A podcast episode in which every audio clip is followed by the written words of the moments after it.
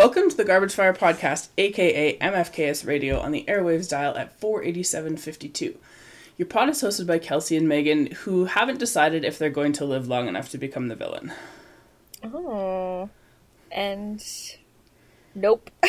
The Garbage Fire the garbage fire pod is all about being unironically passionate.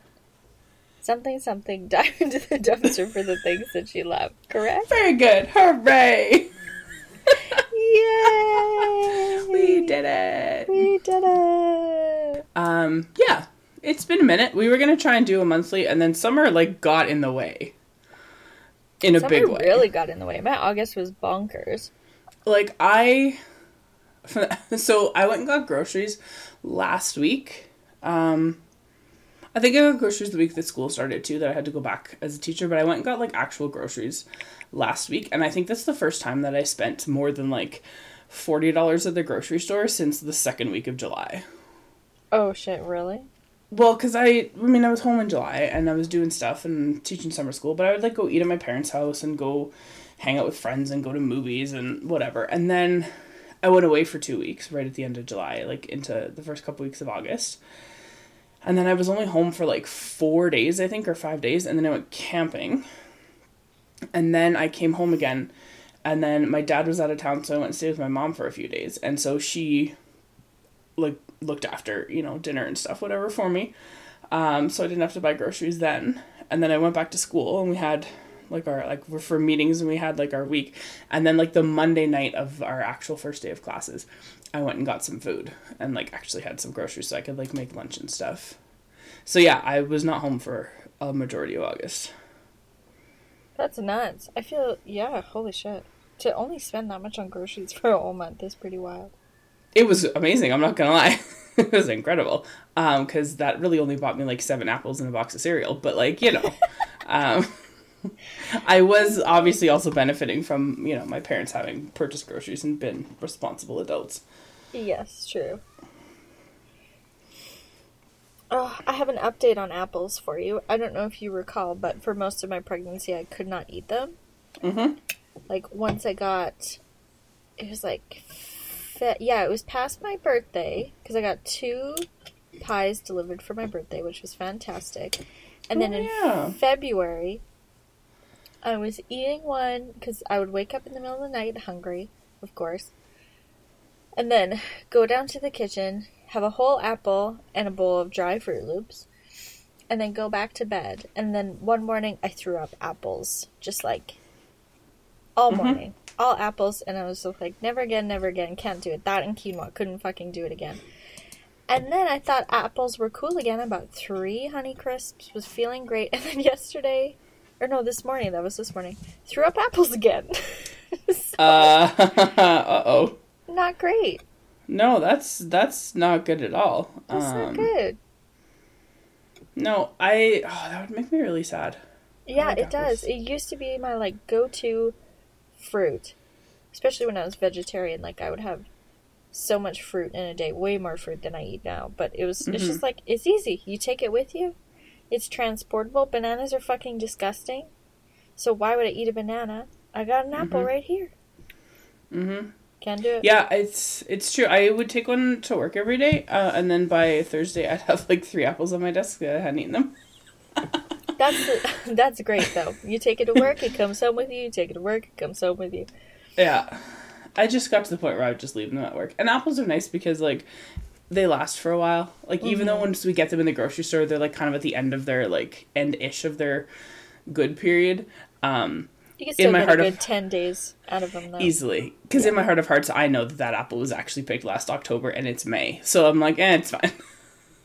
What? you don't know that? No. Oh yeah, when we get like BC fruit and stuff in like the springtime, uh, it's often from last season, just which totally makes sense. Where did where does it where does it go? It gets stored in like warehouses and stuff at like optimal temperatures, and they're spaced out and blah blah blah, and so they're like the ripening process like doesn't. It's like they're just they're not frozen because that would kill them obviously, but they're just cold enough that like they don't turn. I don't know. I'm I'm not the I don't I don't know. I Yeah, feel it- like this is wow. It kind of makes sense though if you think about it. Like especially here in Alberta, we live in a fucking food desert, right? Like there's, you know, I just to be to be clear to everyone, I've had one fifth of a gin smash and it's hitting me very fucking hard. so that's probably why this is really just rocking my world currently. it's possible. I took a big swig out of uh, 500 ml bottle of ginger ale and poured some rye in it, so that's where I'm at tonight. uh, who needs a glass? Who needs a glass when you can just pour the ginger ale in your mouth and then the rye in your mouth? Well, no, I put the rye into the bottle, and it just it depends on how I'm feeling as to how much of the ginger ale I drink first before the rye goes in. Sometimes it's like the slopey, the whole slopey part of the bottle. Other Well, times it's not that much. That's great. Yeah. I won't judge you. I know what I'm doing. I know what I'm all about. Don't tell me when I'm about, son. So I feel like this one's gonna be just a conversation between two people who haven't spoken in a long time. Yeah, especially because we had a plan to do it, Monthly, yeah. but also two weeks ago. Yes, and then I had was to in cancel. And I had to. I, I'll let me be honest here. So Kelsey was in Edmonton for the Backstreet Boys concert. I had already been back at work. Um, Thursday, Friday, we had meetings, and then our kids started on Monday, and the rest of our school board p- teachers didn't go back until the following Tuesday. But we went back three days early because we have an extra long fall break, so we got a whole week off in November. And so in August for like a day or two it sort of sucks when like all your other teacher friends are not yet back at work. Um and then in November when they're working and you're not, you're like, fuck you guys. So it's worth it. But anyway, I'd already been back at work and on that Saturday we hosted a football jamboree. Um where I was at work at like eight thirty ish, eight fifteen, I don't know, that morning. Uh and by two o'clock had put on like 12,000 steps and then uh, just like running around doing things putting out fires making sure that things were running smoothly etc etc and then we had to like do all our cleanup and stuff and then um, i had plans to go to an, a backyard concert with, with my friend riva uh, at 7 o'clock but it was on the north side and so if we'd been able to clean up maybe just like a little bit quicker and stuff if i could have been guaranteed i could have maybe made it but as it stands, I made the right choice because Reva and I just went for dinner on the north side and then we went to this concert and then I went home. Like I was in no shape. Oh, it's all good. It's all good. I was able to use that time to just like go to Wem by myself Yeah? and just like explore what's new. The new candy store is great. It's got a whole bunch of weird shit in it. Love that. Didn't buy any. Still trying to lose that baby weight, but I enjoyed fantasy shopping. Bought books I don't need, but did start to read. That's the 80% of a book that I'm done that I could potentially talk about in this episode. Oh, there you go. And then took We had a plan- four and a half hours to drive home that night, so it all worked out great. And then we had a plan to maybe over Labor Day weekend because I was in Calgary for a wedding. Um, and then I was going to come down on a Saturday and then I didn't and I was going to stay with you. And then there was COVID and it was just the whole thing. So we didn't. So here we are. Hi, it's podcast time. It's podcast time. To be fair, though, Megan, I don't think I actually got COVID. That's okay. You know what? That's okay. I didn't want to run the risk. I although I Yeah. was thinking about it. Um, and I was like, you know, I could have COVID and have a week off work. I wouldn't complain about that. I know, but I, I was just trying to be like soup. I think what, if this is what the pandemic taught us, and I think it's a hard rule that we should all stick to now. If you're sick, you don't do things. mm-hmm. We have to be respectful to ourselves and each other. And the person I was with on the weekend spent like every day with her, all meals, stayed at her house. She got COVID. I Mhm. did not, but I was like, I would say regular cold, super, super mildly sick, like sore throat, headache, no coughing, no nothing, none of that stuff. But I was just like, I do not want to be that person who's like, yeah, it's totally fine, blah, blah, blah, no big deal. Because I think that's a lesson that we really need to Mm-hmm. follow nowadays. Well, so and then like in the circumstance that I was in, if it had been like, I'll be honest with you, if the wedding had been the day before, different story. Absolutely. But I kind of feel because it was a wedding with 80 other people on Sunday, it probably made sense. Totally. Uh, and I didn't to want to not have to stay put you, you. in that position. Yeah. Yeah. Yeah. So, yeah. So we did have, we did try to make podcast plans. We just failed miserably. Um, I will say this sun, the wedding on the Sunday of a long weekend, fucking genius. Fabulous. Let me tell you. Because you still get Saturday to like do your shit. and then you have the wedding on Sunday, and then you still get Monday to like recover your lives, which like some of us maybe needed more than others. Um, I went for brunch on Monday with a friend of mine who I haven't seen in a really long time down in Calgary. Uh, Where? P.S. Anyone from Calgary who's listening, go to Queen's uh, Breakfast and Cocktails. It's like on Edmonton Trail. It's worth the drive from your house. Where on I'll- Edmonton Trail? I'll tell you that I don't know somewhere around 32nd Ave. Like it's 100% worth the drive from your house. It was phenomenal. Oh, Uh, that's so we- by the shelter. I'm Oh, by there there all the time. I drive down there every single Sunday. It's like two minutes away from the shelter. Wow, didn't Uh, know this existed. Yeah, so it's in this weird little strip mall. There's like an auto glass repair place, I know it exactly. Yes. a Chinese restaurant, and like a little like gym and so yeah, it's a very strange location. And man, the food was so good. So I met my buddy and his 10 year old daughter there. Um, he had texted the night before and was like, "Is it okay if I bring my kid? My, my wife's working." And I was like, "Yes, it's fine. like I don't care." We had, it was great. The food was phenomenal. Um, but I left there at like two ish, and then I drove to Airdrie, just like north of Airdrie. There's that those two gas stations, the Petro Canada and the Esso, and I got gas there. So it was about twenty five after two, give Yep. or take. I did not get to my mom and dad's house until almost six o'clock. what? Oh, was there that big accident? Yeah, there was apparently two accidents, and then there was like I don't know, just people who don't know how to drive on the highway. I think is the biggest issue.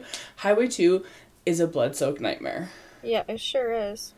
Uh, it was actually fine on the Sunday when I drove down because I left home at like ten o'clock in the morning or ten thirty in the morning. It was fine. Yeah. Um, but trying obviously trying to get home the Monday of a long weekend is not ideal.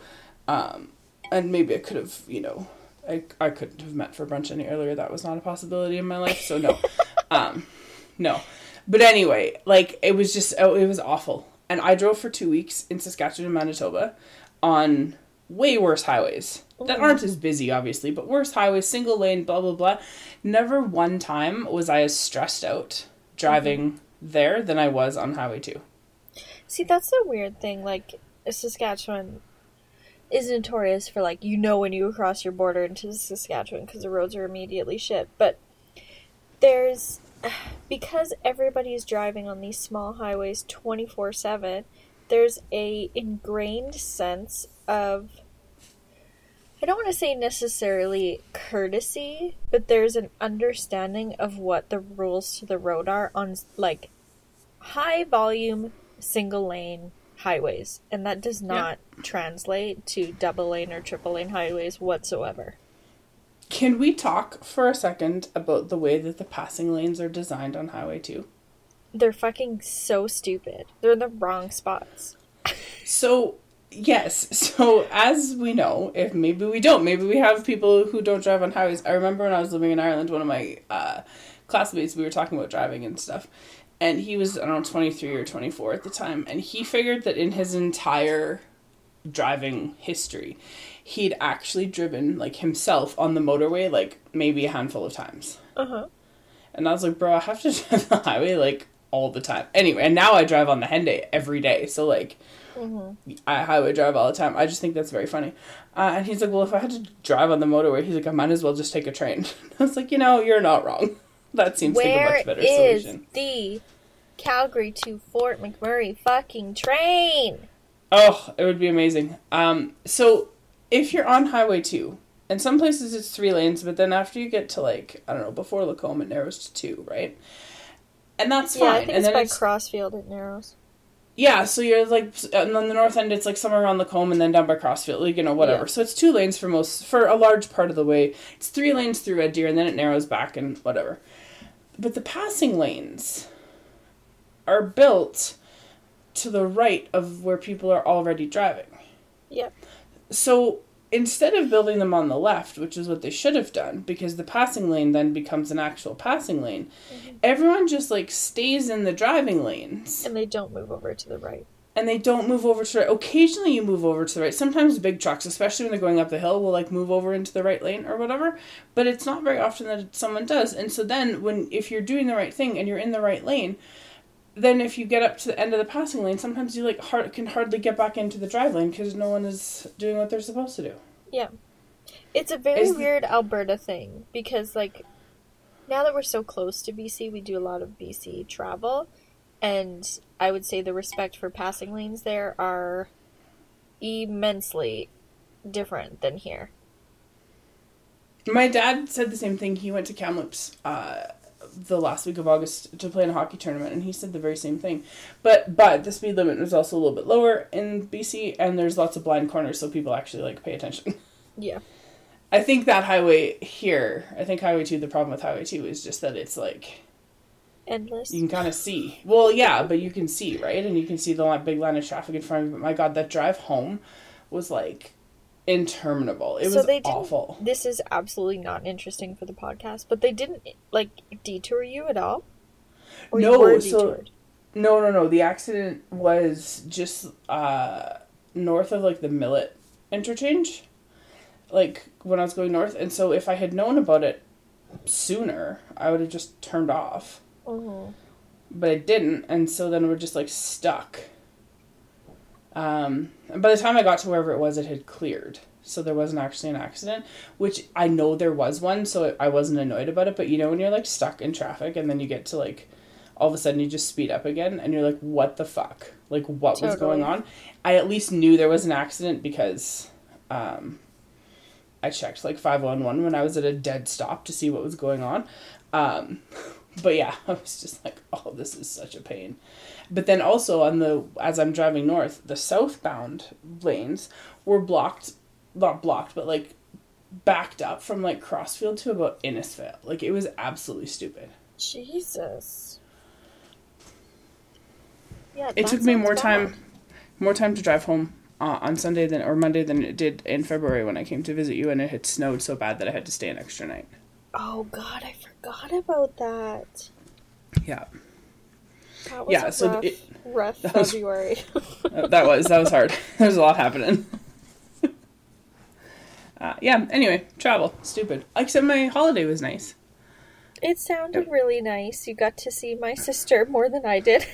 I did, yeah. So I have an aunt that lives in Estevan, uh, and Kelsey's sister lives there, and we had I went over there and we had beers in the backyard and got a little sunburnt because I wasn't paying attention because it was only like twenty four degrees that day, instead of the like over thirty that it had been for weeks and weeks. yeah, So don't both of fucking us- matter there.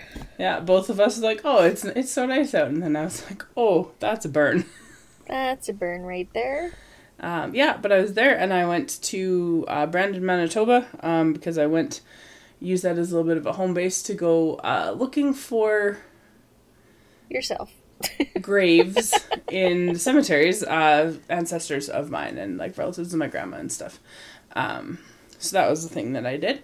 Uh, the, I did the exact same holiday when I was nine with my parents, and it was the worst summer of my life. And now, 30 years later, I was like, I had so much fun. oh my god. Oh, would they be heartbroken to hear that? Or did Oh, no, they know. them that? Oh, I told them that like immediately. Oh my god. What Yeah, did they well- say? oh, my dad's like, I'm not surprised. He says, you know who you are. And I was like, no, I, I, I understand it now. But when you're nine, like, that's a shitty holiday. Oh, it's a lot of time in the car just looking at fucking nothing. Well, and I don't mind the time in the car. I still don't mind the time in the car. And I never did when I was a kid. I used to read all the time and whatever. And, like, so it was fine. But yeah, when you're nine years old and your holiday plans involve um, driving from Edmonton to Estevan, A town no Um, one's fucking ever heard of. uh, which is 10 hours of driving time. Mm-hmm. um, plus you know stops and whatever and then you extend that into like manitoba and you end up in like uh, dauphin and places like that and you're like poking around looking at yeah, into these cemeteries because like both my grandparents were born in Manitoba and et cetera, et cetera. There's a bunch of stuff. Anyway, doesn't matter. Um, looking around for, you know, ancestors and whatnot. In the middle of a really hot summer with a grasshopper infestation, let me tell you what you don't ever want to do again. That. Ugh, I know. And then when you're 39, you're like, hey, you know, it'd be super fun to drive all the way to Estevan and then also to Manitoba and look around in some cemeteries in the middle of 30 degree weather and a grasshopper infestation. Super good times. Oh, there's just there's not a lot there that makes me think, wow, what a place to be. you know, no, there isn't. Um, but for how reasons. bad would it how bad was it for our ancestors that they were like, fuck. this is where it's at. You know? I if it's funny, I think about that a lot. Like I don't not so much with my dad's family, but I think about that with my mom's family because the of the Ukrainian side anyway, because they ended up out in out by Lethbridge, and they were uh-huh. persecuted and whatever, and they left. And they like as uh, from uh, as far as we know came to Canada with like virtually nothing, and like yeah, I just don't know how they decided like, hey, you know what we're gonna do, that, you know where we're gonna go, that place, and just like work and work and work to make it work. Yeah, and like work depending on like you know how many generations back, like literally living on fucking nothing. Like Mm-hmm. houses made of peat or dug into the dirt. Mm-hmm. Like fucking nothing. Mm-hmm. Yeah. Oh, it's it's crazy, and like to think about that kind of that level of desire, I guess, to do that, right? Like it's just yeah, it's it's insane. It's absolutely insane. Like what a risk. Like I think about that now and it seems like it's so crazy to take that risk, especially when Ah, where was the museum that had the really good propaganda posters from settlement? Where it would just be like a gorgeously drawn poster of just like endless wheat fields and it's like Saskatchewan and they're like fuck yes. Yeah. That's so nuts to me. To be fair, to be fair, I have a weird love affair with the prairies in a way that like doesn't make a lot of sense for somebody who grew up in the city. Yes. Well, I think that's Um, because you grew up in the city. Well, I grew up. Well, I grew up in the city, but also like we spent a lot of time, right? Like when I was a kid, we would go see my grandma and go to the farm and stuff like often, right? Like it but wasn't. that's sort of it's it like it's tourism. kind of yeah. But as I've gotten older, it's become more of like a place I want to be. Yeah. Um, and so like I'll and it was it's nice. Like I like traveling by myself. I like doing all things by myself, but I really like to travel by myself because you can just kind of stop and do whatever you want whenever you want. It's like, oh, I'm gonna go take this, like, go see what this little turnoff is, and like, you know, go here. And um, unfortunately, in Saskatchewan, there are like historic points of interest, some of which are literally just like looking out over the prairies, which I think is hilarious. They don't give you very much warning on the signs on the road. It's like point of interest, one kilometer, and I'm like flying at one ten. I'm like, I feel like I probably shouldn't slam on the brakes. totally. It's just like right here. Sometimes it's Yeah, not like- even one kilometer. It's just turn down this dirt road. You're like, Yeah, it's like, see hey, what? give me like give me three kilometers notice and I'll think about it, you know? Um, but I kind of have a plan, ne- maybe not next summer, but summer after, to like do some different exploring that kind of way and see some of those things and do a little bit more more stuff that way. Um, but yeah, I I like I like the skies, I like the landscape, I like the uh, I like it all. It's nice, and I feel very at home. That's good. I'm glad it's that for you. It's it's a place of peace and solace, and that's wonderful. I'm trying not Yeah. to sound sarcastic, but it's sounding really fucking sarcastic. No, I know, I know where you're coming from. 'cause why. You, you well, because I know where you're coming from on It's it. But like, the I. I feel, I feel about the prairies the way that lots of people feel about the ocean or the mountains. Yes, yes, yes. Like when people are like, "Oh, the mountains are calling," and I must go. I'm like, "Yeah, fuck you guys. I'm going east." Like it's just, I don't. It's not that I don't like the mountains or anything, but it's like I would much rather go east. I mean, your love for Margaret Laurence makes sense. It sure does. Teaching some Margaret Laurence short stories uh, right now with my grade tens. It's really fun. Half husky? That's what we started with. Nice.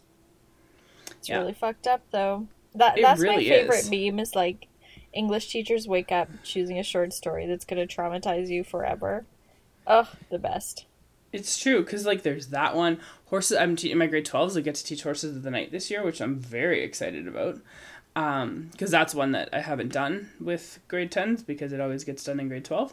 So I've left it alone and I get to teach it finally for the first time in a really really long time. Um, yeah, that one's super fucked up as well. the joy, the joy with which you say that. hmm I also get to do the Painted Door by Sinclair Ross, which is also super messed up. Love that story. I Great don't story. remember that one. What's the TLDR? Okay, spoilers, I guess, for anyone who's gonna read a like a however long how I do not even like know how old that story eighty-year-old is. story. Yeah, so it's about uh it's about this woman, I think her name's Anne. Um and she's married to John. They live on a farm. It's winter time. And I can't remember why John leaves in the evening. He goes out to check the cows and whatever, whatever, and do some work, even though it's super, super cold. Like we're talking, um, you know, like a real, like A real, Real nipple twister. yeah, yeah, yeah. Um, anyway, and so he has the neighbor, Steven, come and check on her just to make sure that she's okay overnight or in the evening or whatever. And they end up playing cards and stuff. And then the, the, uh, wind kicks up or whatever. And Steven isn't going to be able to make it home. So he stays and they end up sleeping together. And then she wakes up in the middle of the night and like hallucinates that she sees her husband like at the the doorway of the bedroom or whatever and then doesn't think anything of it. And then in the morning his body's found like out in the in the like I think he's like caught up on the barbed wire fence or whatever and he's frozen to death obviously. And when she's back in she sees uh a smudge of white paint on the door frame and she had painted the door while she was like by herself and so the paint was still a little bit tacky or whatever uh, and so she sees this smudge So of- he saw it and then went back so out. he saw it and then left is the Fuck. She killed him. yeah She killed him. anyway it's very good and sinclair ross is like a really really um is a really good um is a really good writer and there's i think there's a short film adaptation of it and if i remember correctly uh the implication is from the very beginning that she's very excited that steven is going to be there because she's like in love with him and the story does not give you that notion in one like there's not one iota of that he's just there because that's what you do Did fucking he did lamp at noon too? That motherfucker. mm-hmm Oh, he does such nasty shit. Lamp at noon. Mhm. One of the best. One of the greats that dude is. Wow. Yeah. Anyway, yeah. So he, uh, yeah. I, so I get to teach that, and then a couple uh, Tim O'Brien because, of course, because I Of like the Tim O'Brien. Um, one I'm of my thinking kids. I gotta buy myself a copy of that because it I was thinking about it the other day when I attempted to watch Apocalypse Now, and I was like, I'd rather just read Tim O'Brien. Absolutely, you should, or just like read Heart of Darkness. You know, it's the same thing. Um, that's what it's based off of. Uh, yeah, read Tim O'Brien. It's better. Um, yeah, no, it's uh, it's been fun teaching like short stories that mess people up. Um, because like even in the things they carried, I guess this is all spoilery now. Um, but it's not. It's a story from the Vietnam War. It's it's old. Um, there's the bit where Ted Lavender gets shot uh, which they mention a number of times. But when he actually gets shot, his like cheekbone is gone. He's got like a star shaped hole in his face, and all, and it's very graphic. And the kids are like, "Ugh!" But the audiobook of that is so good because it's Bryan Cranston who reads it, and he's just got the perfect voice to tell those stories. It's phenomenal. I mean, isn't that what literature is here for? Just to fuck us up? I think so. Oh, One can of my I great- tell you about the book I was reading as a nice segue? Yes, absolutely. Okay, it's called Dead Doubles. And Okay. it's a nonfiction book about the Portland spy ring in England in the 50s and 60s. And Okay. this is what you need to know about this book. These spies were shit at it. They were absolute shit at it.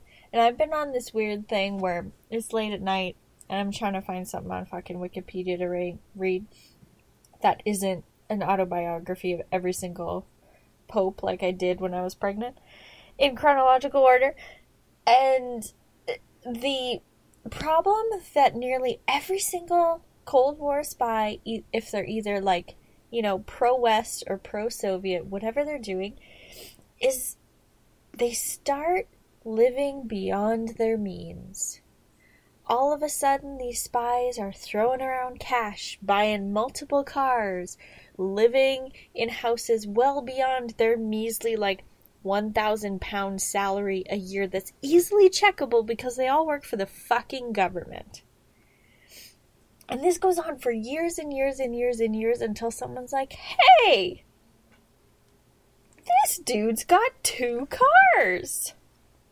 Somebody better look into that. Literally, Megan, every single spy story I've read follows the state the same pattern. It's mm-hmm. insane. And I'm just like, how can you be so bad at this? Like, do you, I, there's this very bizarre thing where I'm reading this book and I'm just like, I could do this fucking better than they could. and I don't know where that's coming from. I'm not really someone who has a an ingrained sense of superiority about them. But well, that's a lie. I can think of one one instance where you called me out on that in a very public way. Um, but motherhood has humbled me muchly, let's say. and I just, it's so frustrating to read. And then they get their comeuppance of like, oh, you know, 50, these guys got like 15 or 20 years. Spoiler alert, they get caught. But these guys get like 15 or 20 years in prison. And then generally they're all swapped in like prisoner exchanges for other spies that are caught. Mm-hmm. But that's not always the case. Sometimes they're, depending on who switch sides or if somebody defects or whatever, sometimes, you know, they get, they get their names called out and they'll have you know, surprise executions or they'll be killed in the field or something like that. But like overall it's the same pattern and it just it boggles the mind that A people weren't caught faster and that B the sort of counter espionage forces that existed at the time or even let's say police were woefully incompetent. It just shot it just boggles the mind. And i'm like oh okay i understand why there's like 18 wikipedia pages on like unsolved people who have gone missing. Like mm-hmm. especially the historical ones because like people had no fucking clue what they were doing overall though dead doubles great book it's i don't tend to read a ton of nonfiction because i find that it's written in a way that doesn't give me what I want, which is just like straight escapism. Like I don't want to have to think about it. Just give me the book, give me the characters. I'm following their dialogue and their feelings and whatever. Like I really don't want to have to think about dates, peoples, places. I don't want to have to reference the maps. I don't want to have to fucking find out three quarters of the way through the book that there's secretly 10 pages of photos I could have looked at. God, that ticked me off. But mm-hmm. this one is written almost like a spy book where you're given the cast of characters and you're kind of getting the investigators and what the spies are up to concurrently. Oh, okay. So it's a nice kind of like contrast and pacing and etc etc etc. I found it at the Wem Indigo for eight dollars. nice, perfect. Oh, End of better. review. It cost eight dollars. Uh, cheap books are the best. Um, that sounds like it would make like an interesting film. I think it would. I think there's. I think it would make a much more interesting film than Tinker Tailor Soldier Spy, which is so slow mm-hmm. and so dry and just so very British. Mm-hmm. Um, but I think it just would be tricky because I don't think there's a very I don't think there's the same like taste for that type of thing now that Russia's so very anti-Soviet. You know what I mean? Like it's a very different political space. That's true. That is very true. Um, yeah, that is very true. That sounds interesting, though. Something I hadn't heard of. Yeah, it's a good book. Oh, and the Dead Doubles, spoiler alert, refers to the practice at the time was they would find names of like children and people who had died very young and then use those names on fraudulent passports and like create documents for them. Gotcha. For people to assume identities and in new countries, etc. And that's not revealed until literally three quarters of the way through the book. So I'm like reading the book and I'm like, okay, I'm still nobody's dead yet, and there don't seem to be twins. So what is this title about?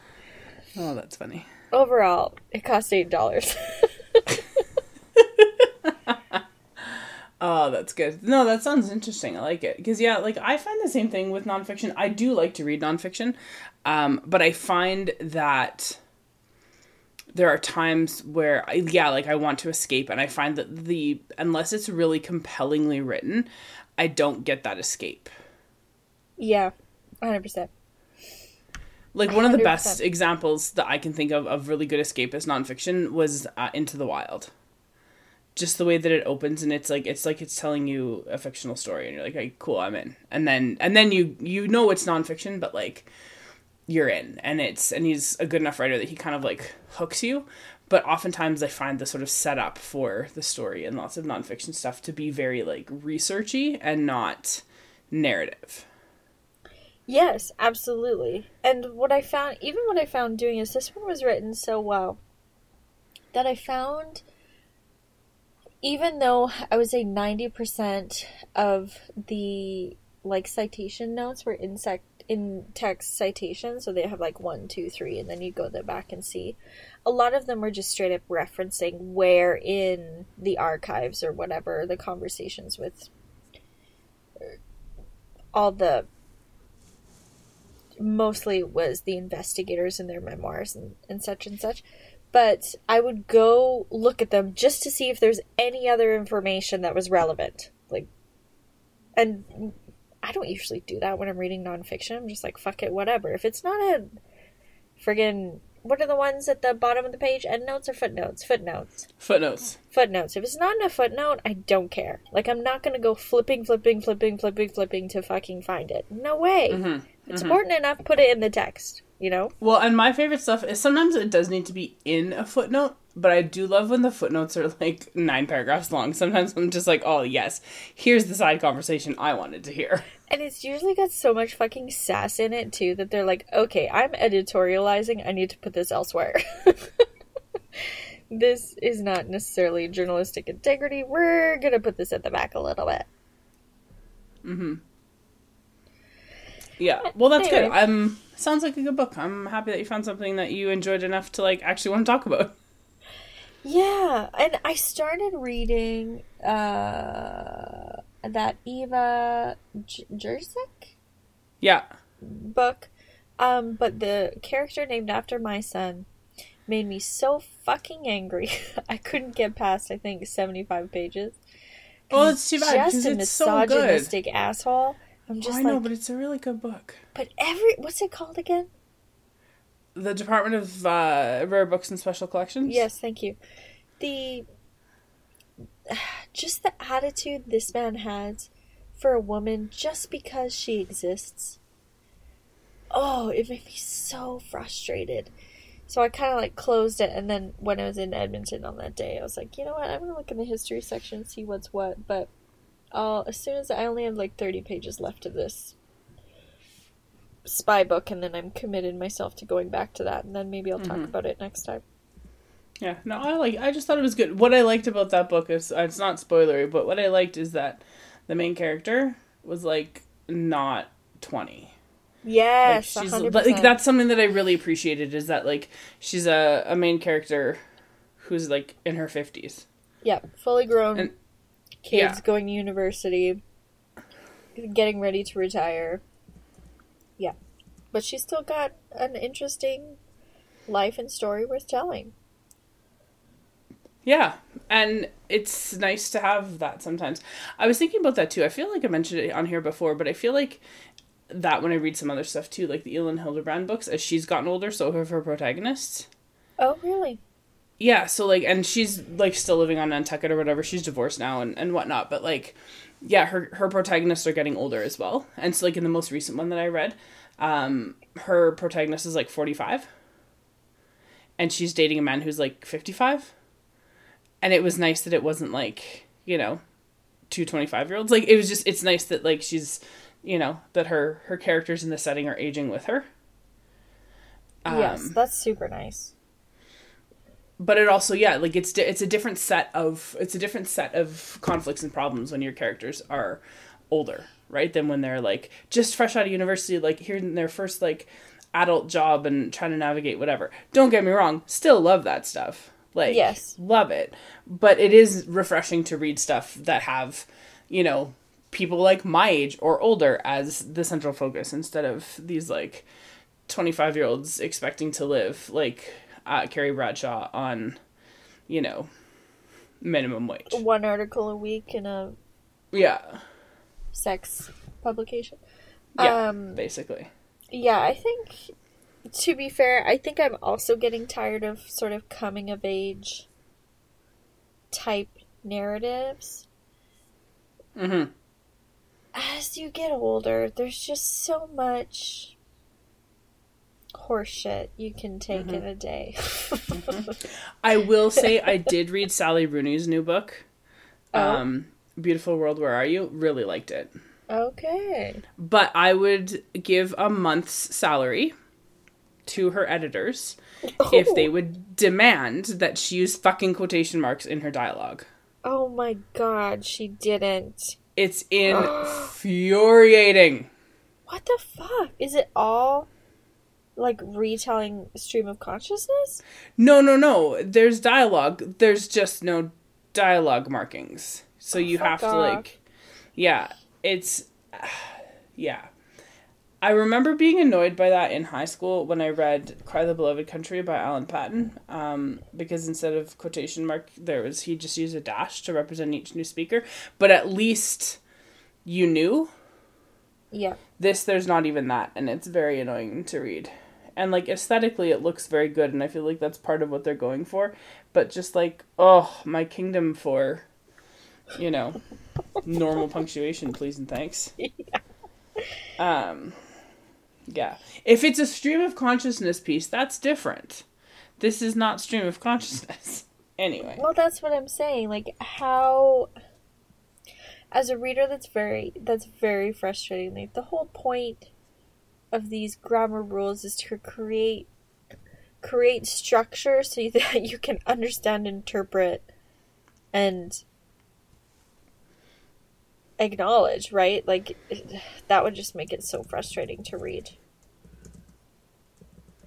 yeah, it's not yeah, even from a was... stylistic perspective, but just like a straight up comprehension perspective. If you're not used to reading things that are maybe a little bit stylistically different, like that's that's gonna narrow your reader list. Well, yeah, and like the one, so there's Cry the Beloved Country was like that, and I've actually read a lot of books, well, not a lot, but more books that I've I've noticed that are written um, by African authors tend to be like that.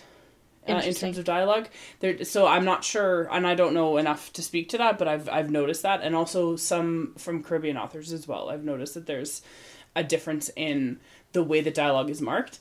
Um, but at least it's marked, whereas the Sally Rooney one, it's not. And I'm like, ugh, fine. Um, but I remember reading another uh, book by an Irish author. Uh, her name's, I think it's Eimear McBride, I think that's how you say it.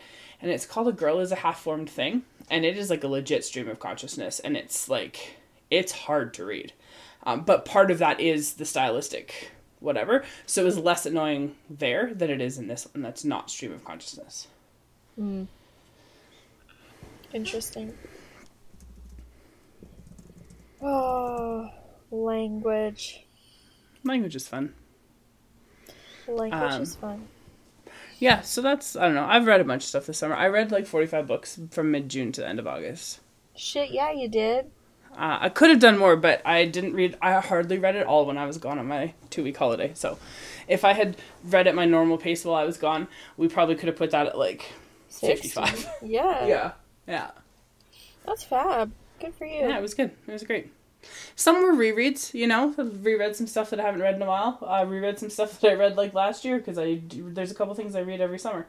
Um, but yeah, it was nice to just like have the time to be able to do that.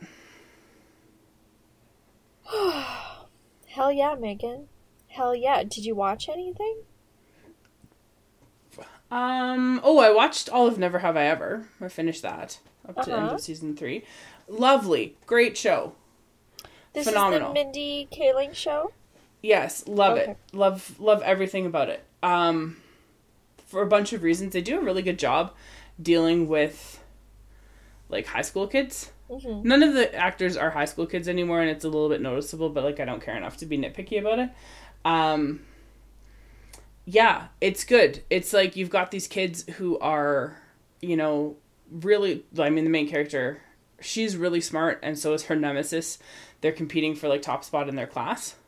Oh, Um, yeah, yeah, but like Devi, the main character, she's also dealing with the death of her dad. So he had like just passed away uh, prior to season one, um, and so she's dealing with that and whatnot. And so yeah, they're competing for like top in their class so they can like get into you know the best colleges and whatever, whatever. And they're in California and stuff. And and she's also like she's a, a sophomore in high school and she thinks that it's time that she has sex. And like that's really where this is going. Is she's trying to find someone to have sex with, and oh.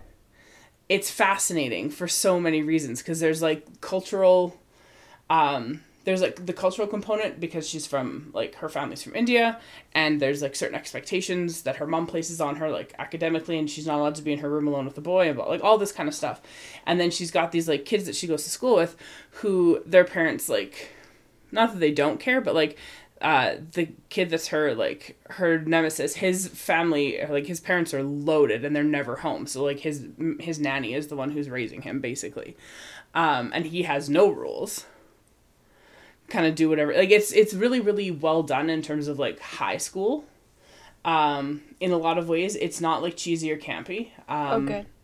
and john mcenroe narrates the story What? which is like absolutely wild. I'd forgotten it was him when I started watching season three and I had to look up who it was again. But yeah, it's John McEnroe, and it is like it's phenomenal because he's narrating the story for this like t- this, This like Indian teenage girl? girl. This like yeah, teenage Indian girl. It's great. And then uh one of Is the she Hadid. obsessed with tennis?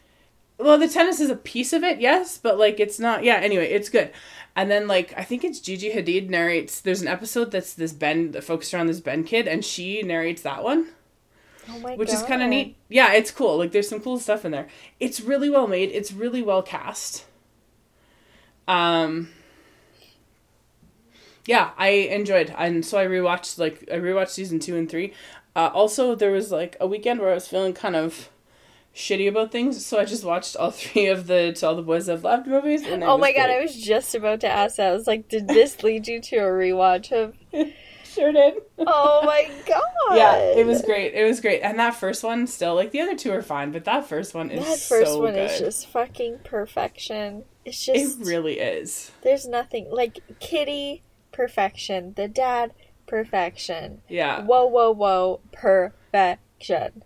And there's that bit where they're at the house and watching and when when he's over there and they're watching whatever. I think it's when they're watching um 16 candles Yes. and he and Kitty like get into the pillow fight, but he like puts the bowl of popcorn on the floor before he starts so that it doesn't like spill or whatever and I was just like, "Oh, you precious boy." You precious boy. That right there is a love language, and I don't know quite what it is, but the preservation of the bowl of popcorn. Mhm. Oh, that's It's just something, all right. that's something. That's Yeah. something right there. Yeah, it's uh yeah. No, it was good. That was a fun that was a fun rewatch. Uh have also been rewatching Seinfeld just like as things go. Ugh. Um it's the early seasons I find are better. that pause. no, It- I was just trying to say so I'm in season 8 right now and I don't love it.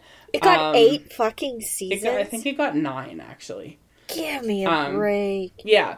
seasons like one through four though are oh they're just absolutely phenomenal. There is an incredible episode. Um, I think I want to say it's in season four, uh, and maybe I went into season five is where like the joke kind of sort of half pays off. Um, Elaine is dating this guy who has the same name as a serial killer which of course is like a calamity. And she suggests they go to a Giants football game and he like ends up getting paged or whatever, so he has to stand up. And she's like, It's not the same guy, it's not the same guy. Like it's a whole thing. So she tries to convince him to change his name. And she's going with like football player names and one of the names that she suggests is OJ, which is hysterical because this episode was released in 1993. Um, Oh and my then god, a year before? Yes, yes. And then the next season, they use footage from the Ford Bronco chase.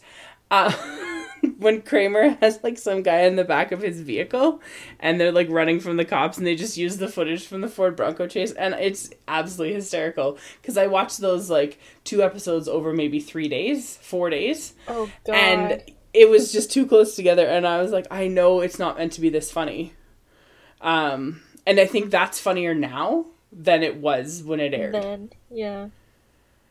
because that was very much like right in the right in the zeitgeist at the time and whereas now it's it's there but it's not there and when i saw it i just thought it was absolutely hysterical I feel like it's even less so there because the People versus O.J. Simpson show was like what three or four years ago, and that Mhm, was pretty mhm. acclaimed and in the zeitgeist, and now nobody fucking remembers that again. Yeah, yeah, but yeah, it's been it's it's funny. I think I don't know if I've mentioned it before. I know I've mentioned it to Reba because she never liked Seinfeld. Um, that now that I'm older, the things that these characters do because they're all awful people. Um, but the things that they do and the frustrations that they have, I think, except for Kramer, I don't understand him. Um, I get it a little bit better now because I'm an adult. Right. Like, there's the one episode where Elaine. oh my god, she's- Megan, really? Yes, this it's funny. So there's the one episode where like Elaine she uses the sponge for her birth control, Mm-hmm. and Kramer hears that like the sponge isn't being manufactured anymore, and I'm pretty sure the episode's called the sponge. Anyway, so Elaine takes like a case of them, and so there's sixty in a case, and she ends up like going on a date with this guy, and she has to decide if he's sponge worthy. It's hysterical because it's like that whole thought process of like, is any of what is happening right now worth the effort for Right. anything more? And it's just like it's not it's about nothing and that's kind of the whole point, but it's also like yeah, that's a great point. Is this worth, you know, losing one of your 60? I don't know. Like it's just very funny the way that it all it's all like laid out. And in the same episode Jerry's dating a woman who has like literal cases of sponges in her closet and it's very funny. Like it's a great little visual joke. Do you know what really makes me fucking mad? Is I think I've seen about 10 Seinfeld episodes total, lifetime, and this one I've seen. Uh, but yeah, as a, as an adult, like a real adult now, watching them, I look at it and I'm just like, yeah, I understand. Like George's frustration about all kinds of things. I'm like, oh, I've been there, buddy. I got you. Like it, it's he makes like, sense "Ugh, to me now. People. Yes, and he makes much more sense to me now than when I was like 16. Mm-hmm. Yeah. I Anyway, was listening it's- to another podcast, and one of the guys on it said, like, I can accept that I'm as old or older than the people were in Seinfeld when it was made, but I can never, ever imagine myself being any older than the people on Frasier. Oh, oh, that's a fair point. Yeah. Okay. yes. That was like one thousand percent. Like I have no idea how old Kelsey Grammer was when he made Frasier, but it's always going to be older than me, regardless of Yeah. how old I am. yeah no i think that's fair i think that's i think that's a fair assessment because Frasier and niles were like the oldest people the oldest younger Yes. people on the planet like they were so old Absolutely, it's yeah. It's Like, not they- even about what they look like. It's not about what they look like at all. no It's so it's such a bizarre. It's such a bizarre thing. I've also When I- seen maybe two episodes of Frasier my whole life, and yet still when i think about my bones. them i think about how they could very easily have showed up on the set of arrested development and fit in just fine Oh my god, that's right. Even with like n- not knowing But like I'm just thinking of, like the the like the banana bit. Like how much is a banana? Ten dollars? Like that is exactly Yeah. them. Go Like, see a have- Star War. they have no concept of how the world works, like none whatsoever. Yeah, very true. Whereas, like, yeah, in Seinfeld, they're like haggling over, you know, this last week this cost 89 cents and now it's 99 cents. And I'm like, yeah, I get that now. You know what though? I think Frasier would be immensely interested in Tobias and immediately like attempt to put him in an institution. like that's his fucking job, you know? Like he's Yeah. is he not like some sort of therapist or psychiatrist? he's a, I think he's a psychiatrist, yeah. like he's got he's got a job job, you know? And Yeah. I think he'd just be Yeah. like, "Oh boy, he's he's gonna Doctor Phil this whole fucking family." it's true. It's true. Um, but yeah, so I've been watching that, and it's like I don't know. It's just it not it's not watching it obsessively or anything. It's like oh, I'll watch a couple before I go to bed, and they're short, you know. yeah, I don't know, just something to do. Yeah. Yeah, and like and they're a good they're like a nice tight 22 as well. Like there's very few storylines like story arcs that go beyond the single episode. Mm-hmm. Which is nice. Um which is really nice. Every once in a while there's like one that'll straddle like maybe two or three episodes or whatever, but for the most part it's just a single episode and it is nice cuz yeah, you can watch a couple it's not even an hour and then you're just like all right, I'm out. And you don't there's no there's no commitment. It's almost like watching a procedural. yeah, it's the same three sets. It's the same characters over and over. It's the most predictable of predictables. Mm-hmm. Mm-hmm. Anyway, shall yeah, I that's what it is. shall I recommend a show to you? Sure, I would love to hear something. I should recommend A League of Their Own on Amazon Prime. Oh, it's definitely on my list. It was such a delight and a joy. It was shocking, it was dramatic, it was funny, it made me cry a few times. It is so well cast and well acted. It is shocking that a lot of these people have really not been in much before. I thoroughly, thoroughly enjoyed it, and I highly recommend that everyone else give her a watch. I'm trying not to say much because there's a lot to spoil. And I went into it just like having seen the original film. And I don't want to color it for anyone other than to say I think you should give her a try. Yeah, I've seen some really really good stuff like on my from my Twitter pals and stuff Yeah. about it. Yeah, so it looks um yeah. It, it's on my list and I I feel like I just need some time. I need to commit like a weekend to just watch it. Yeah, and they're long. They're long episodes. I think there's eight, and they're like minimum an hour. Okay. So like it's it's a lot of time commitment, but there's a lot there's a lot of characters. It does not feel slow whatsoever. Um yeah, I really it was really really enlightening. I really enjoyed it. Good. Yeah, I've heard yeah, I've heard really good things from people who like the movie and, you know, um, you know, are excited about it. So it's it's something that I will check out, I promise. I just uh, one of these days I'll have to, like I say, commit a weekend. Got I got a bunch of stuff I got to finish up before the end of the month, so it probably won't be until October. But, Yeah, understandable though. Understandable. oh, mostly it's just have to finish a course by September thirtieth, or I lose my money. So Oh I have okay. I got some work to do, but it's good because I. Fuck, why are you so talking I- to me right now? uh, because I wasn't gonna do it tonight anyway. Um, I know who I am as a person. It's okay. I emailed my professor and got some input on what I wanted to look at for like the second assignment, um, which is just a thousand word critique of Heart of Darkness. Like, anyway, whatever. I found a topic and Are you I going be- to watch Apocalypse Now and make it farther than the 45 minutes that I did? No, because I could read the seventy-seven pages of Heart of Darkness and be finished in less than an hour. It's so short. Yes. Oh, I didn't know it was that short.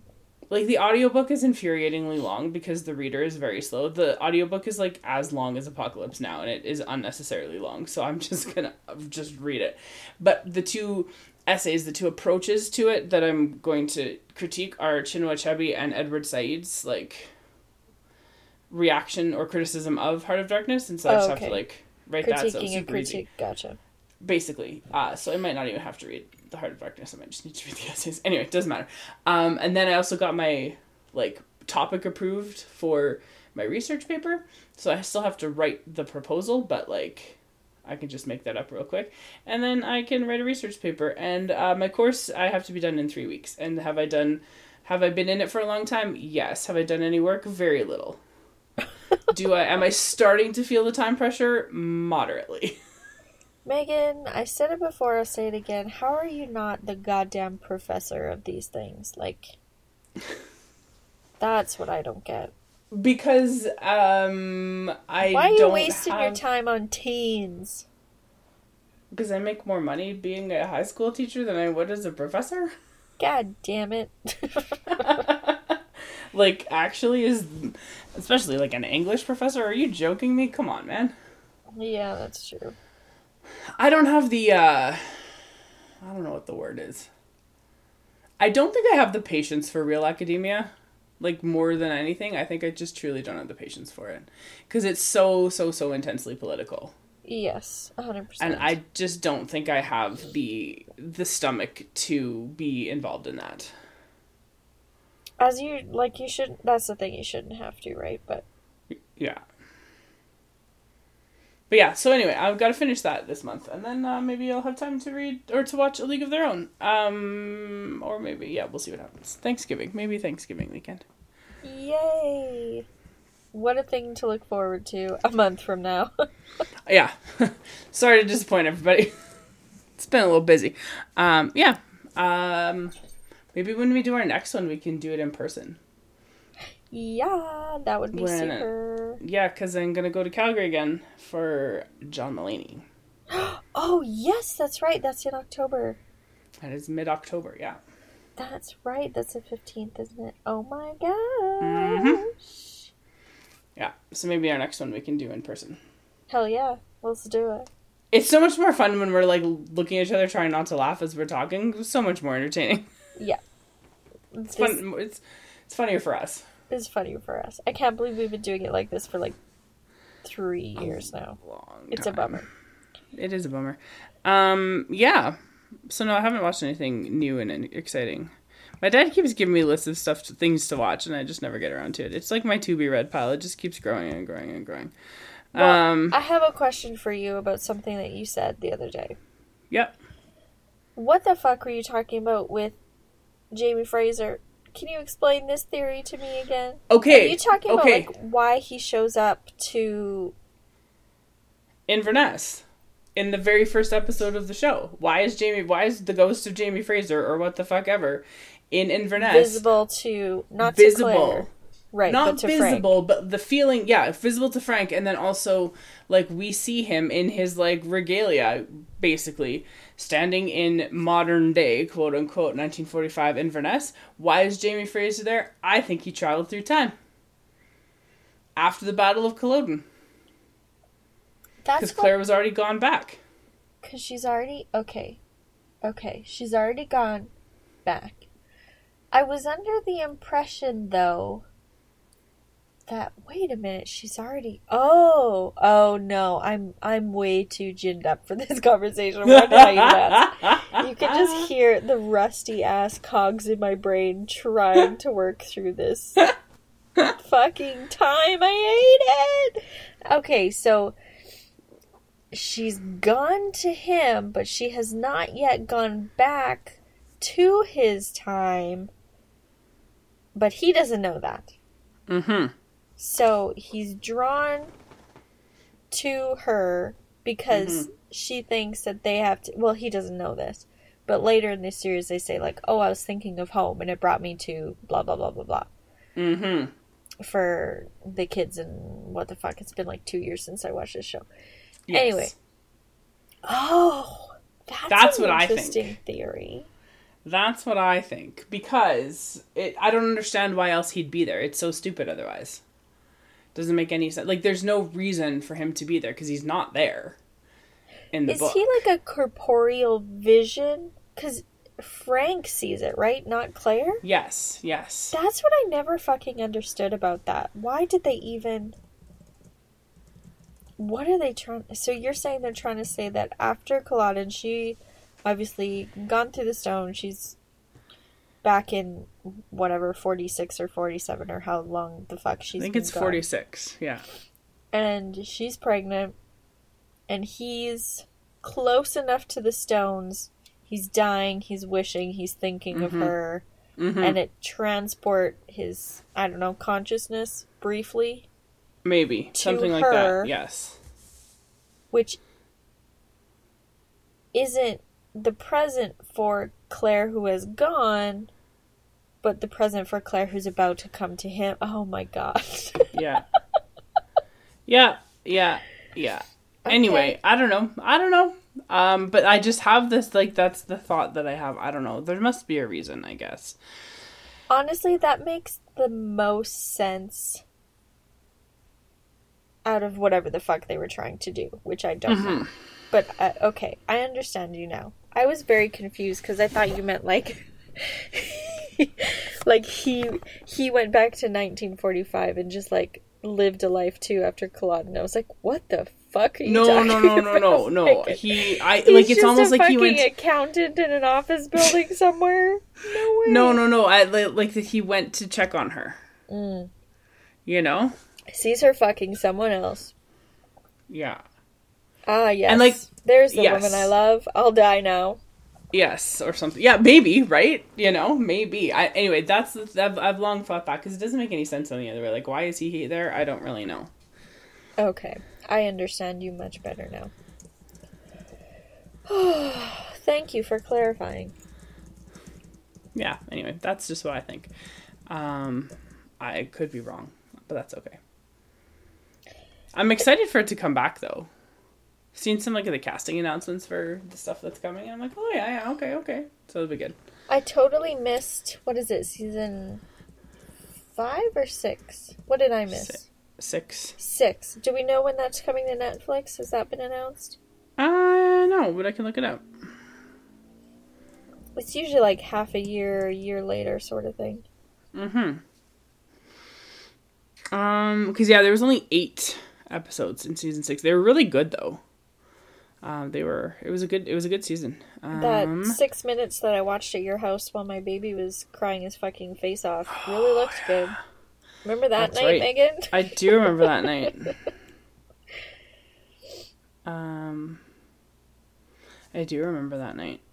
Uh, hang on. Yeah, no, I don't know. I'm not sure when it's coming to Netflix. Mm.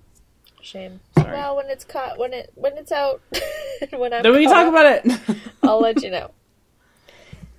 Shall we move Um, on to queries and questions? sure. Sure, sure, sure. Um, I have a I Go would ahead. you like to hear the unhinged one? yes. This is from Malcolm. Which one of you is Romeo and which is Mercutio? I'm sorry. What? Which of us is Romeo and which of us is Mercutio? It's a simple question. But it's not. like, I've never met Malcolm, but I don't like him. oh my. How's that? Um, I hate everything about this question. You're like FMK that is not going to make it on the podcast is easier to deal with than this particular question. That one, it wasn't a hard question. It was just an extreme bad taste. A real bad taste. Maybe in a year's time we can talk about it. Maybe in a year's time, someone remind us. um, oh, like Romeo sucks. Here's the thing. Here's the answer to the question. We're both fucking Benvolio, okay? yeah, okay, that's fair. Is that the answer you wanted, Malcolm? You sick fuck. Well, I think that's better than Nobody like, wants not to be known as Benvolio. But also, nobody wants to be Romeo. He's the worst. He's a Oh, teenage boy. Who wants to be a teenage boy? And Mercutio isn't good either. Like no nobody is someone you want to align yourself with in this play. Mm-hmm. hundred percent no. okay. No. no. No. Okay, moving on. Moving on. Um, he said, I enjoyed the wording of this. I request a quick update on the White Chris power rankings after that fiasco. Pine is my boy, but reword the White Chris power rankings because that's real close to just saying white power. Just the the four conventionally attractive Hollywood Chris's. yes. Um, Pine always Which- number one.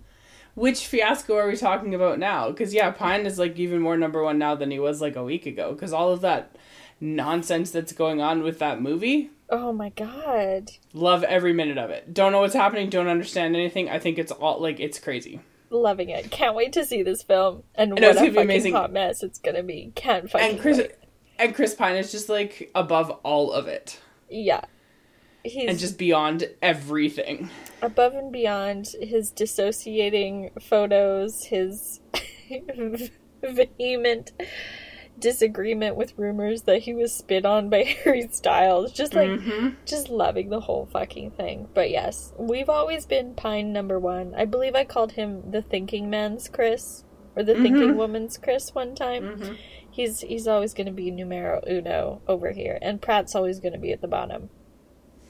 Oh yeah, and especially now that Chris Pratt, who doesn't want to be called Chris Pratt anymore. He doesn't want people CP to. He doesn't want people to call him Chris, and I'm like, well, bro, your name's Chris. Like, I'm sorry, but I'm sure your wife doesn't call you Pratt.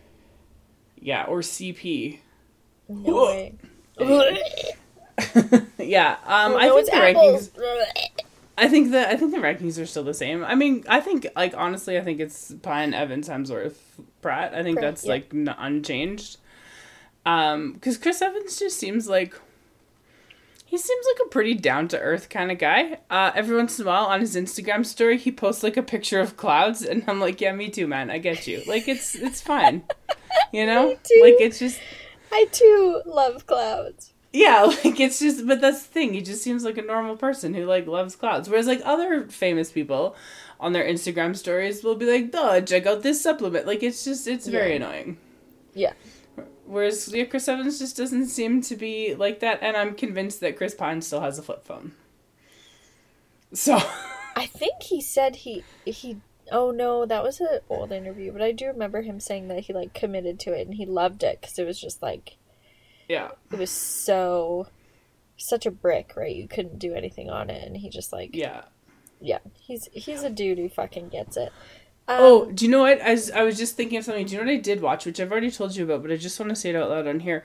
Uh, in August, I went to go see the three uh, Nolan Batman movies in IMAX. yes, um, back to back to back, which I haven't watched them back to back to back in a very, very long time.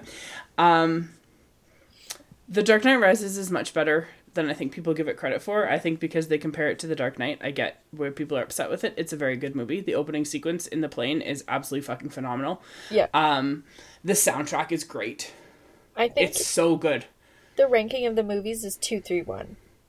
To be honest, Oh, oh, see, I really, really love Batman Begins I do because it's too. also very good. It, They're they're so good. Like all three of them are just they're so good. they're so good, but in the first one, you can. I think the third act really falls apart in the first one.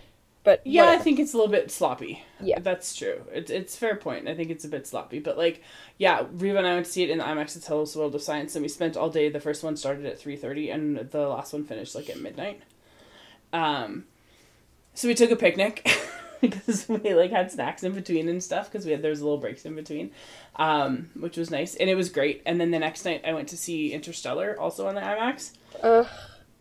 Um, so when we went to see the Batmans, uh, at the end of the Dark Knight, when uh, Gordon gives the speech to his son about why Batman's running, yes, um, and when he says like he's a watchful pr- protector, a Dark Knight, and then, then the music kind of you know Swells, crescendos yeah. and then stops on the drum. Um, both Reva and I kind of like gasped. I was like, I almost had tears in my eyes yeah, which I've never felt that before. Um, and then watching The Dark Knight Rises at the end, like I wept at the end. Like I was just like it was it was a lot going on. There's a lot of Um, catharsis at the end of that one, though. There like, really, really it's- is. It's quite the release. It's a very tense movie Yes. overall, and when you Well- get the catharsis, it's it's quite powerful. when the one thing in the Dark Knight Rises that I find like I think they did a remarkable job of retooling what their plan was after Heath Ledger died. Yes. Because it's very clear that they left the Joker open ended so that like he was going to come back. Like that's very very evident in the way that the Dark Knight ends. Um because all you see is him being taken into custody. Yep. You don't see anything else. You see them like reeling him in on the rope that he's like tied up on, and that's it. You don't he you don't see him again, and so it's very clear that that was part of the plan. And I think they did a really good job of turning, taking that storyline away, and it didn't feel choppy or anything. It wasn't like No. all of a sudden like oh no, because they didn't set it all up. It was just very clear that that was the the continuation. But I also do think that the plan all along was to bring Ra's al Ghul back, like in that, you know, or the the legacy of of the League of Shadows back anyway, um, because yeah, I just I I feel like that was part of the intention too. So I think they did a really good job. But that scene, that fight scene between um, Batman and Bane down underneath Wayne Enterprises is so brutal, and the fact that Yeah. there's no music, and it's just the this like Crunch just and munch. yes and and this this soul of this man being beaten out of him it is hard to watch Uh huh. like in a way that lots of like comic book movie fights are not difficult to watch that one is really really hard to watch and they do such a good job of showing you know just how broken down Bruce is at that point in time and that's the moment of course where you see Catwoman realize that she fucked up big Yes. and it's well, nice Yeah. that she has that moment because then you know she'll be back later on Yeah. She's that's what I appreciate about these films is that and sometimes the Marvel films there's just so much going on in them and so many characters that you really don't get solid character arcs and or just straight up storylines with everyone in it and it really feels like the Nolan ones you you get those quite significantly. Like other than of course the am- ambiguity of the ending with the Joker but obviously that was out of their control but it but it doesn't make the Dark Knight Rises feel unfinished right? Like No, no, and the Dark Knight doesn't feel unfinished either. no. No. Um, yeah, it's in fact I would say too long well, yeah. Um, but no, it was it was so good to see, and it was funny too because we were there all day, and so we were. I don't know if anyone else was there for all three of them. I couldn't tell, but there was only about 20, 25 people maybe there for Batman Begins, and to see it on like the IMAX and stuff is really good. yeah totally. because it's so well shot. Like it's just so so so well made. And then it was full for Dark Knight, like full full full. And then Dark Knight Rises, there weren't quite as many people, but it was I would say probably three quarters full. yeah that's great And then on the Sounded like a Saturday I went. thing to do. Oh, it was amazing. I, it was then that whole weekend it was Thursday, Friday, Saturday, Sunday. They did like a Nolan festival, um, and so then on the Saturday I went to see Interstellar, and I went with a friend, and I was like, okay, so I'm gonna cry in these three spots. Um, I'm gonna tear up twice, and you can't make fun of me. And he was like, okay, uh, and I did. I just like I could like I knew because I've seen it so many times that I know like what the trigger point is. And when I do it in class, I always just get up and leave. so I don't have to watch it. But I also like don't pay attention anymore when I'm watching in class because I can do work while it's on because I've seen it so many times that it doesn't matter. But yeah, I knew exactly where I was gonna cry, and I was hundred percent correct.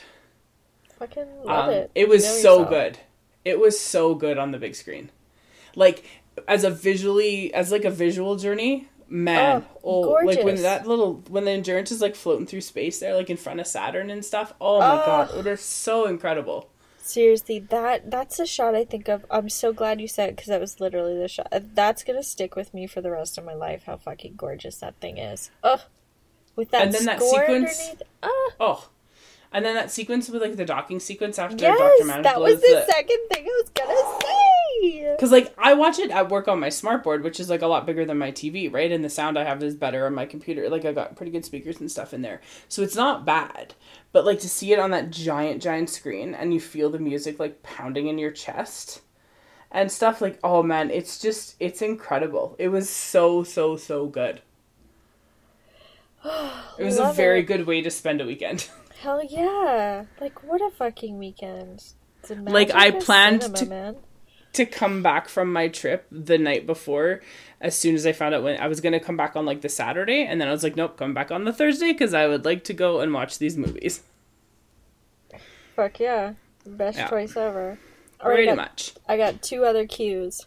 Okay, and I've got a couple uh, from our good friend Mike who's uh, yeah, trying to stir up trouble again. Oh god. Okay, this is Malcolm's last one. Then I've got one from Larissa.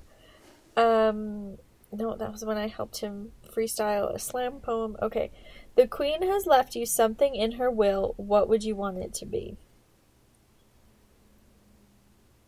Oh. Um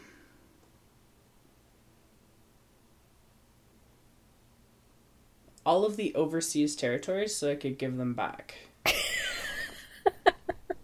I think. I don't, can you? Well, I guess they used to fucking give out land as personal gifts. So Yeah. fucking, there's a precedent for it. That's for sure. Yeah. But like if we're talking something like like a material sort of possession, I'll just take a castle, like whatever. Just pick one. Fair. I feel like they come with a lot of challenges. I feel like the Mhm. upkeep, the upkeep cost, wouldn't quite make it worthwhile. Yeah, but can I sell it? Exactly, Megan. Right. Exactly. That's why That's I'm asking for that gold horse-drawn carriage. I'm gonna sell it to some Saudi prince and take that money. um yeah. Love it. Yeah. That's Love good. I like it. Um, before you ask your next question, how do you feel about Prince Charles being on our money now? well, the question is you know what's how how long? How long will I- it take them? I'm sure they've got plans for this because they Oh, of course to. they it's do. their job. Um, I think it's going to be a very limited time, though, Megan. I mean, Um, his mother lived to be 96 and his father lived to be 99 and his one grandmother lived to be 102. I feel like it might not be limited. Yeah, but I don't know. I don't know. We'll have to see. However, I I don't know. I think it's hard it's hard to comprehend because she's been with well, she was with us our whole lives and it was like Mhm. Understand why it's such a hard thing for the UK right now because during all the fucking tumultuous shit that they've had over the past 80 years, like, it was always her, you know? There was Mhm. always one person that was stable and you could look to, and it was always the same. So I understand why it's really challenging, but I feel like we. Mhm. We don't have that same cultural attachment to our money. No, it's true. When And was the also, I last think- time you had cash? Um, well, we do like hockey pools and stuff at work, and the guy that organizes them only takes cash, so then, basically. God, I haven't I haven't paid with or seen cash in nay two years, I bet. Yeah. I've got a $50 bill that's been in my wallet since before the pandemic started, so yeah, I understand. Fucking frame it. Put it in a safe deposit box. I could just put it in the bank. Just No. Haven't. Um, but it's interesting because we were talking about it yesterday because we got the notification, like the the Apple News notification popped up on my phone with about ten minutes left in my Block Two class yesterday. That was my grade twelves, and they were like, "Oh my god, the Queen was the Queen's dead," and it was just a really interesting thing. And you know, so then we were talking. Um, today because I wasn't at school yesterday afternoon, so I didn't get part of that conversation. But we were talking today at lunch about how like the queen as a, a figure is much more um, popular than the monarchy itself. In and and there's like there's a lot of reasons for that. I think. Um, but when you say like the queen, right? Like everybody knows who you're talking about. There's other queens and there's other, you know, but everybody knows like that's who you're talking about. Um, and so it'll be interesting to see how the monarchy is able to sort of adapt to the loss of its figurehead. Yeah, because Charles Because- is not well loved. No, no. I mean, I texted. I mean, uh, the thing that the the thing that I sent you on um on Instagram from Reuters, like his first speech or whatever. It was just when he first started talking. I was like, oh my god, is this the Christmas Day voice now? Like, you know, Yeah. like there's just so many things about it that I was just like, oh, this stinks. Yeah. Um, He sucks. but I mean, she wasn't gonna li- wasn't He gonna live forever. He, No. he wasn't gonna live forever. Although I do think it would be incredibly funny, like absolutely hysterical if he died in like a week. A hundred percent. Like, Like it would be so time, funny. I would have bet a thousand dollars that he was going to die before her, and then it would go to William just because he fucking deserved it. You know what I mean? Yes, I was hoping. I was hoping for him to die, and then for the queen to be like, "Oh, thank God," and then die like the next day, yeah. Oh, and just be like, this fucking just- kid. yes, just done with it. Because I just, yeah, I just, there's something about that that that I feel would just be like very, very fitting. Because yeah, like Charles, he just sucks. Like it's just. He really sucks. And Anyway, like, uh, Camilla is the queen consort now. Just think about that. Mm-hmm. I Just fucking think about that. It it makes me want to throw up. So I found this Twitter thread today to talking about all of this, which was very, very funny.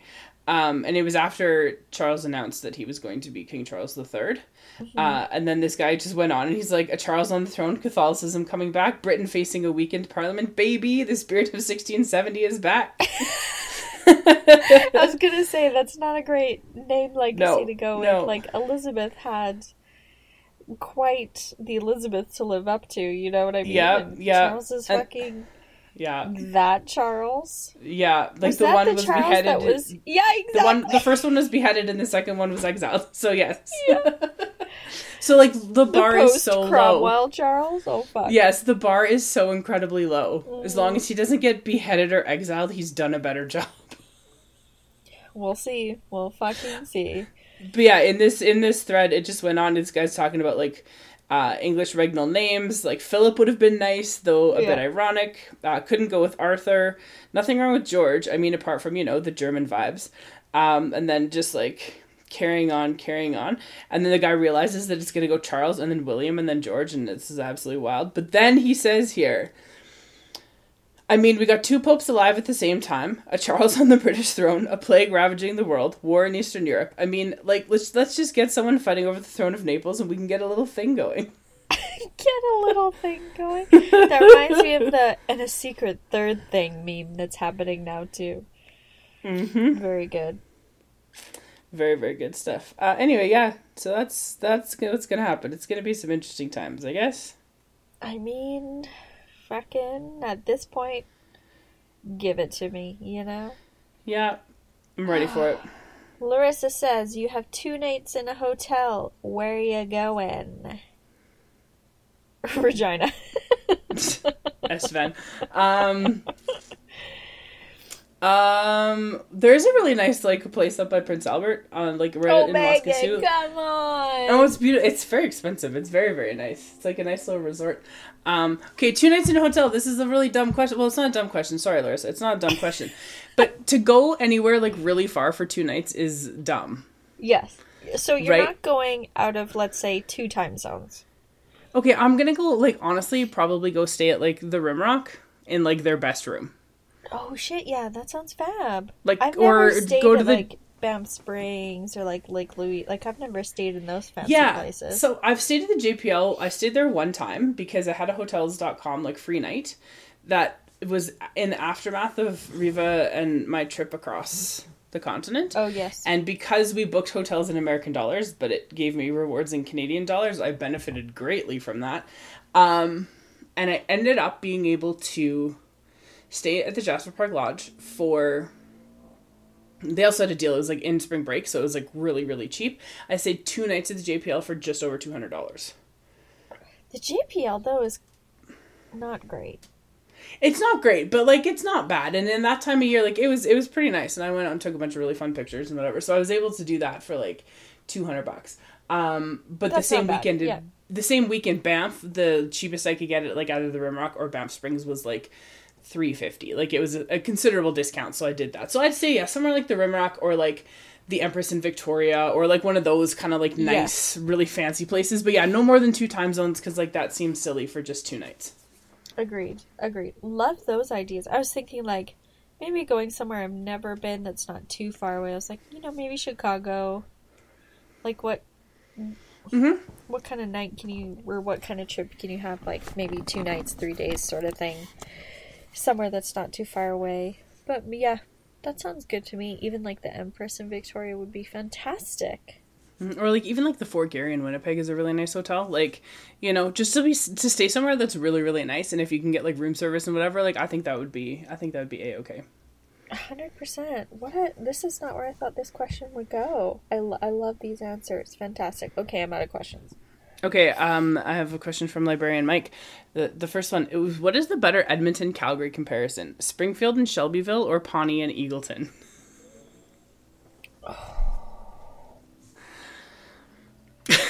It's a good question. well, question. here's the thing: Calgarians definitely perceive themselves as better as Edmontonians. So I Mm-hmm. think the Pawnee Eagleton one is very much it.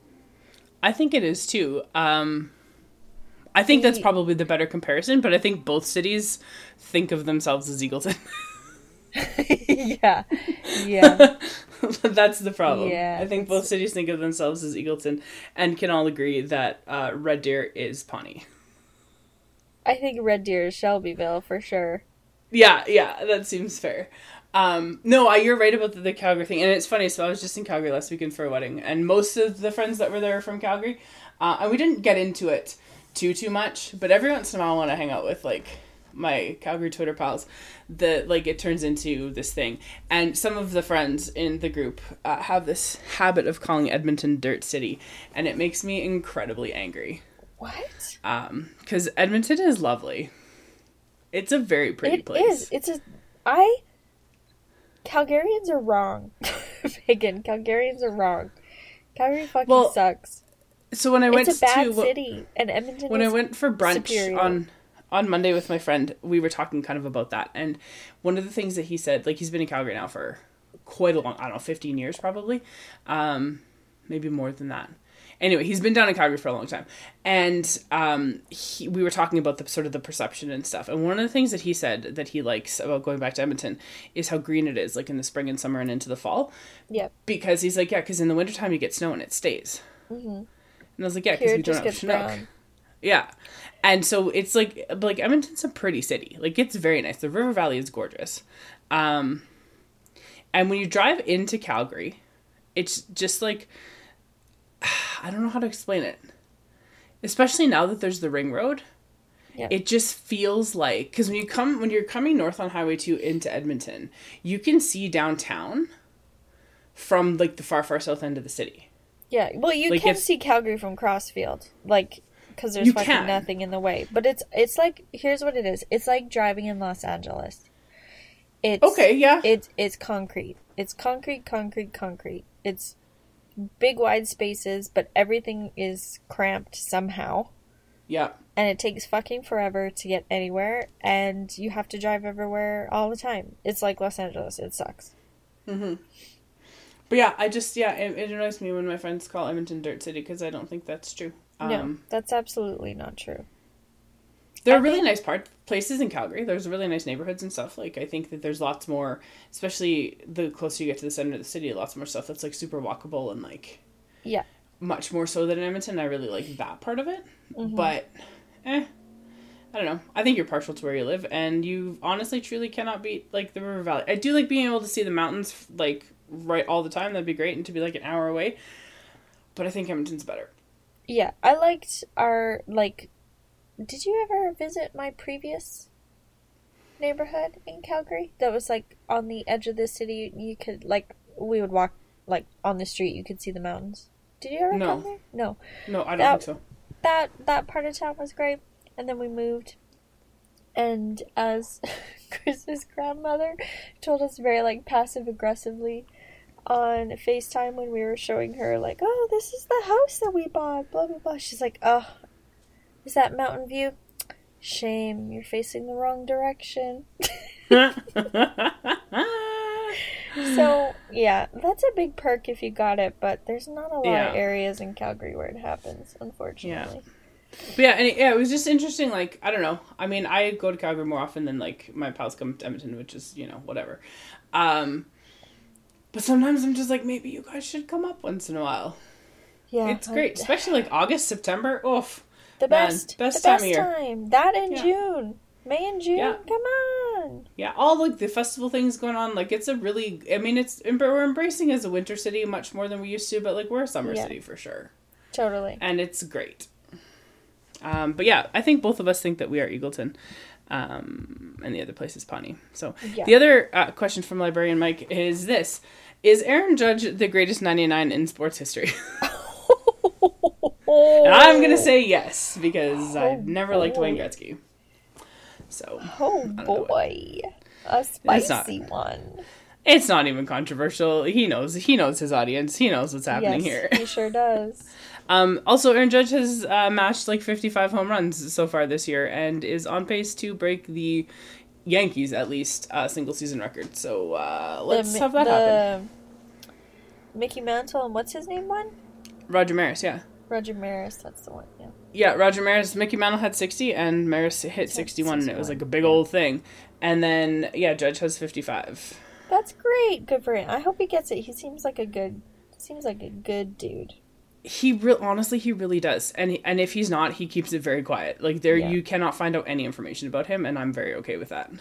And like, good for him. He's he's Yeah. playing it smart. He's doing his. Yeah. He's doing, Doing his, his thing. Um, yeah, so that's all I have for questions. Yeah, I don't have any more. Oh, I do have a would you rather. Not a would you rather, but like an either or. Hang on. Oh, okay. It's oh like yeah, a fall I had a version. list of a hundred, and we went long. Um, okay, so I have this this like this like a this or that essentially. okay. Um, okay, it's all fall version of stuff. Okay, this or that. Hot chocolate pumpkin spice latte. Uh, I don't drink coffee, so I guess hot chocolate. Okay. Uh, I would say hot chocolate too because I don't like pumpkin spice lattes. Um, corn maze or pumpkin patch. Corn. Uh, what's a pumpkin patch? You just go. I've, I guess I don't know. I would pumpkin? say corn maze. Yeah. Corn maze, I guess. It's at least got a purpose to it. Yeah, there's something to do. Uh, pumpkin pie or apple pie? Obviously, I know your answer. Pumpkin. Um, yeah, I it depends. If it's like uh pumpkin pie made with pie filling from a can, I'm gonna say a big old no. But if it's like made Legit. from Yeah. scratch, then yes. Uh, candles or fairy lights, Order fairy lights.